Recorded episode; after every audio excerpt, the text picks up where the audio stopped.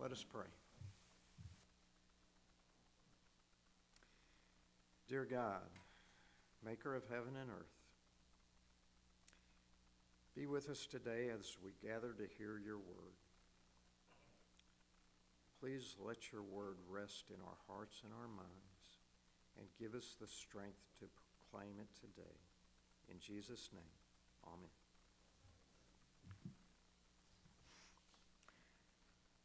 Our first reading comes from the Old Testament, Isaiah 60, verses 1 through 6. Arise, shine, for your light has come, and the glory of the Lord is risen upon you. For behold, the darkness shall cover the earth, and the deep darkness the people. But the Lord will arise over you, and his glory will be seen upon you. The Gentiles shall come to your light and kings to the brightness of your rising. Lift up your eyes all around and see. They all gather together. They come to you. Your sons shall come from afar, and your daughters shall be nursed at your side. Then you shall see and become radiant, and your heart shall swell with joy, because the abundance of the sea shall be turned to you. The wealth of the Gentiles shall come to you. The multitude of camels shall come, shall cover your land. The young camels of Midian and Ephah, all those from Sheba shall come. They shall bring gold and incense, and they shall proclaim the praises of the Lord. Our New Testament reading comes from Matthew 2, 1 through 12. Now, after Jesus was born in Bethlehem of Judea, in the days of Herod the king, behold, wise men from the east came to Jerusalem, saying, Where is he who, is born King of the Jews? For we have seen his star in the east and have come to worship him. When Herod the king heard this, he was troubled, and all Jerusalem with him. And when he had gathered all the chief priests and the scribes of the people together, he inquired of them where the Christ was to be born. So they said to him, In Bethlehem of Judea, for thus it is written by the prophet, But you, Bethlehem, in the land of Judah, are not the least among the rulers of Judah, for out of you shall come a ruler who will shepherd my people Israel. Then Herod, when he had secretly called the wise men, determined from them what time the star appeared. And he sent them to Bethlehem and said, Go and search carefully for the young child. And when you have found him, bring back word to me, that I may come and worship him also. When they heard the king, they departed, and behold, the star which they had seen in the east went before them, till it came and stood over where the young child was. When they saw the star, they rejoiced with exceedingly great joy. And when they had come into the house, they saw the young child with Mary, his mother, and fell down and worshipped him.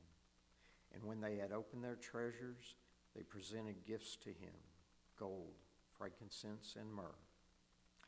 Then, being divinely warned in a dream that they should not return to Herod, they departed for their own country another way the words of God for the people of God.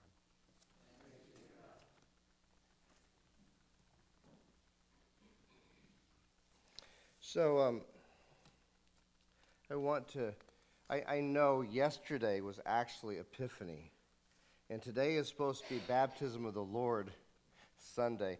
Boy, they grow up so fast, don't they? And, and yet, I, I want to stay in this space, stay in this Christmas space one more Sunday.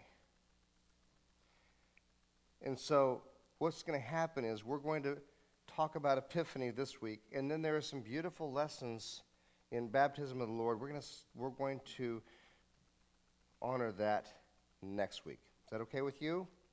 I, I think that these two events deserve their own Sunday. So that's how I'm approaching it today. And you know those those uh, those crazy wise men. they couldn't wait till Sunday to visit Jesus. I mean, I don't understand.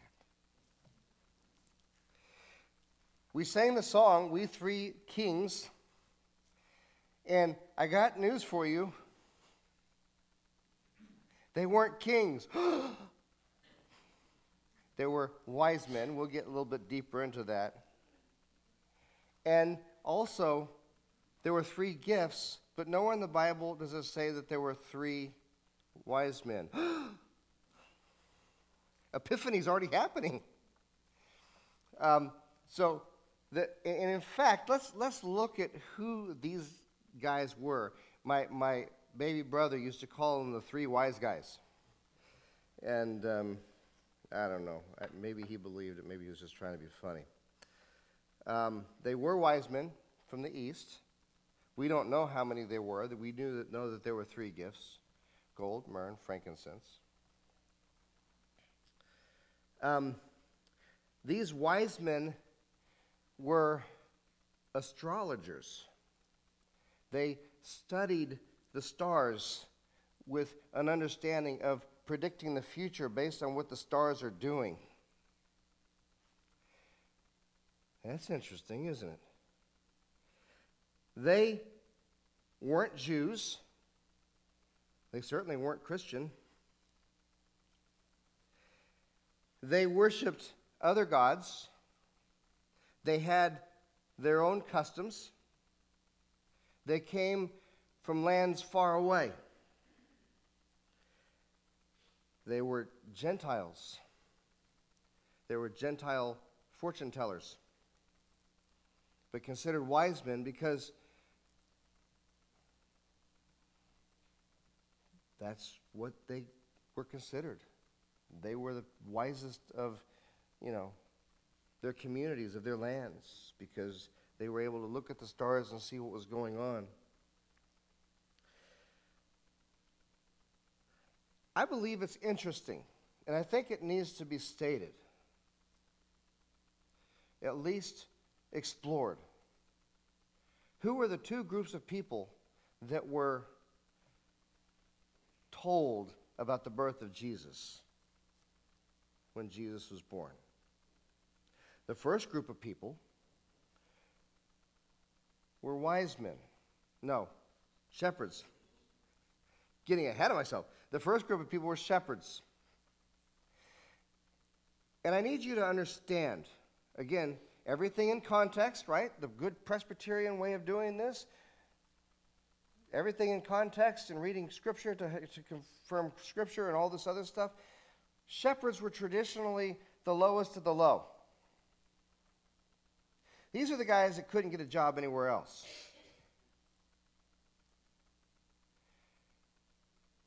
They were often looked down upon. Oh, those shepherds. And, and, and if I could take a little bit of a, a, a, a rabbit trail, an old pastor used to tell me it's okay to chase rabbits as long as you catch them. So we're going to chase a little rabbit trail for just a minute. Jesus called himself the Good Shepherd,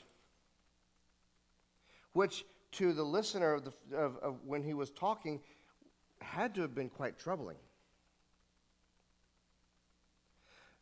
No, J- Jesus, no, that's not, you're not a shepherd. You're, maybe a, a good leader or, or, or a great rabbi or a good healer or uh, uh, but not a shepherd i'm sure maybe his disciples pulled him aside and said that's let's, let's not do that. Uh, that that's not a good analogy here and i can hear jesus in my imagination in my mind's eye i can hear jesus say my sheep hear my voice and they know me So here we have poor, uneducated, looked down on society people tending sheep. And then something amazing happened. Something amazing and beautiful and glorious happened. They saw a light. Actually, it was in the embodiment of an angel. Have you ever noticed when people see an angel, they're like, they're terrified. I've never seen an angel. Maybe most of us haven't. There may be somebody here that has. I don't know. But my word, they had to have been terrifying beings.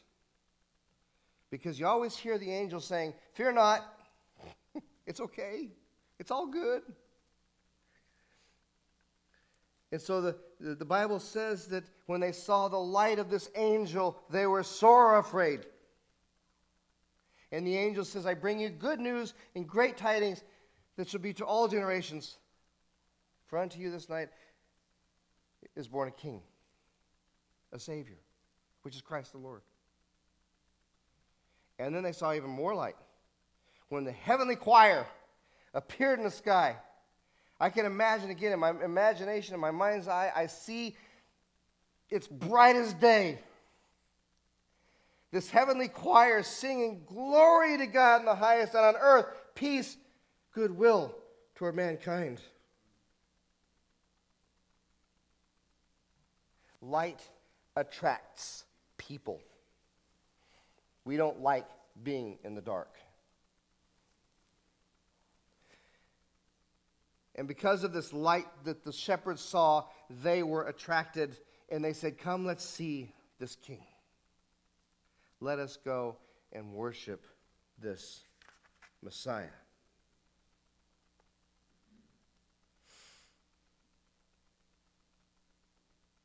Then you got the wise men. They're looking up at the stars, doing their fortune telling, trying to find something to bring to the people. And again, something undeniable happened. It was something they'd never seen before. It was a new star. It was bright. It was brilliant. And it was attractive to them. To these people who didn't worship the one true God, to these people from other countries with their own customs and their own religions and their own. These people, God revealed God's self to them through a light, an undeniable light that they could not ignore. And I can see them going into their scrolls, their library of scrolls, and trying to find if it, if it means, what does it mean? What does it mean? What does it mean? And, and I can imagine they're not finding anything. And then maybe one of them pulls out this Hebrew scroll and pulls it out, and they're like, oh, there it is. There it is. That's what this means. They followed the light. And they too got to see Jesus.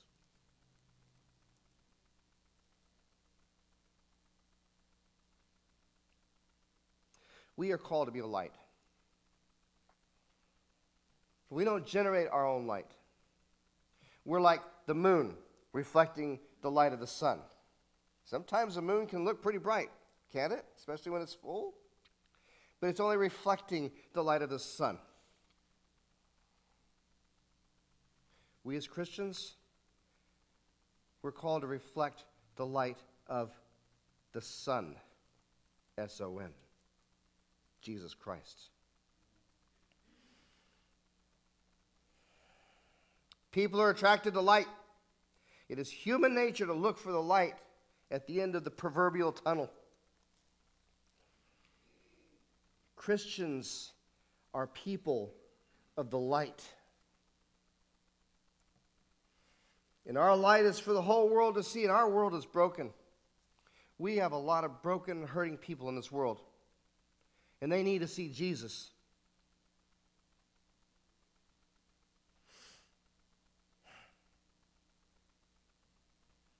We must shine our light, and we must shine it brightly so the world can see it. Oh, but Pastor Dave, Pastor Dave, what, what? Hold on a minute. I'm just one little light. I'm, I'm one little light. How can I light the world?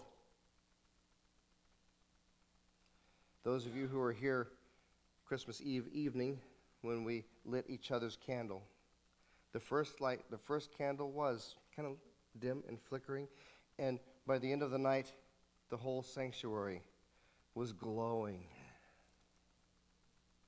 That's the way it works. One person at a time.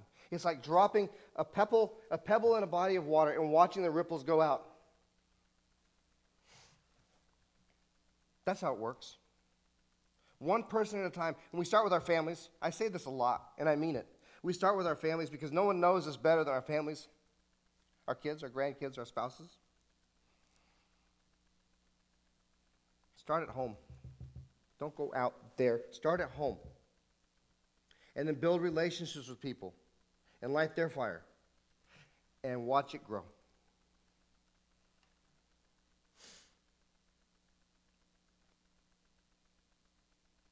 One tiny candle flame lights another and another until the whole world is glowing. That's how we light the world. One person at a time, one relationship at a time.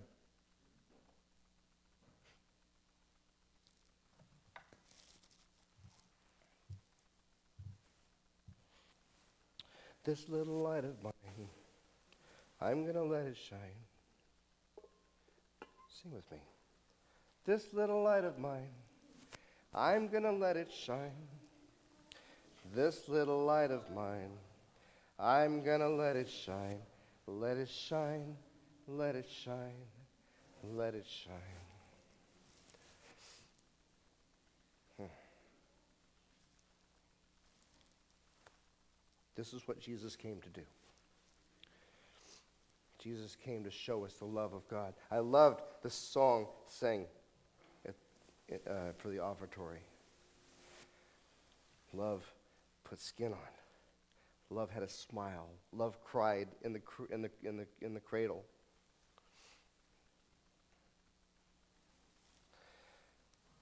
The love of God made flesh. And it brought us hope. It brought the people hope when they first saw it. And as we built up through Advent to the Christmas season, it still brings us hope. We have salvation through Jesus Christ, not just in the world to come, but in this world right here.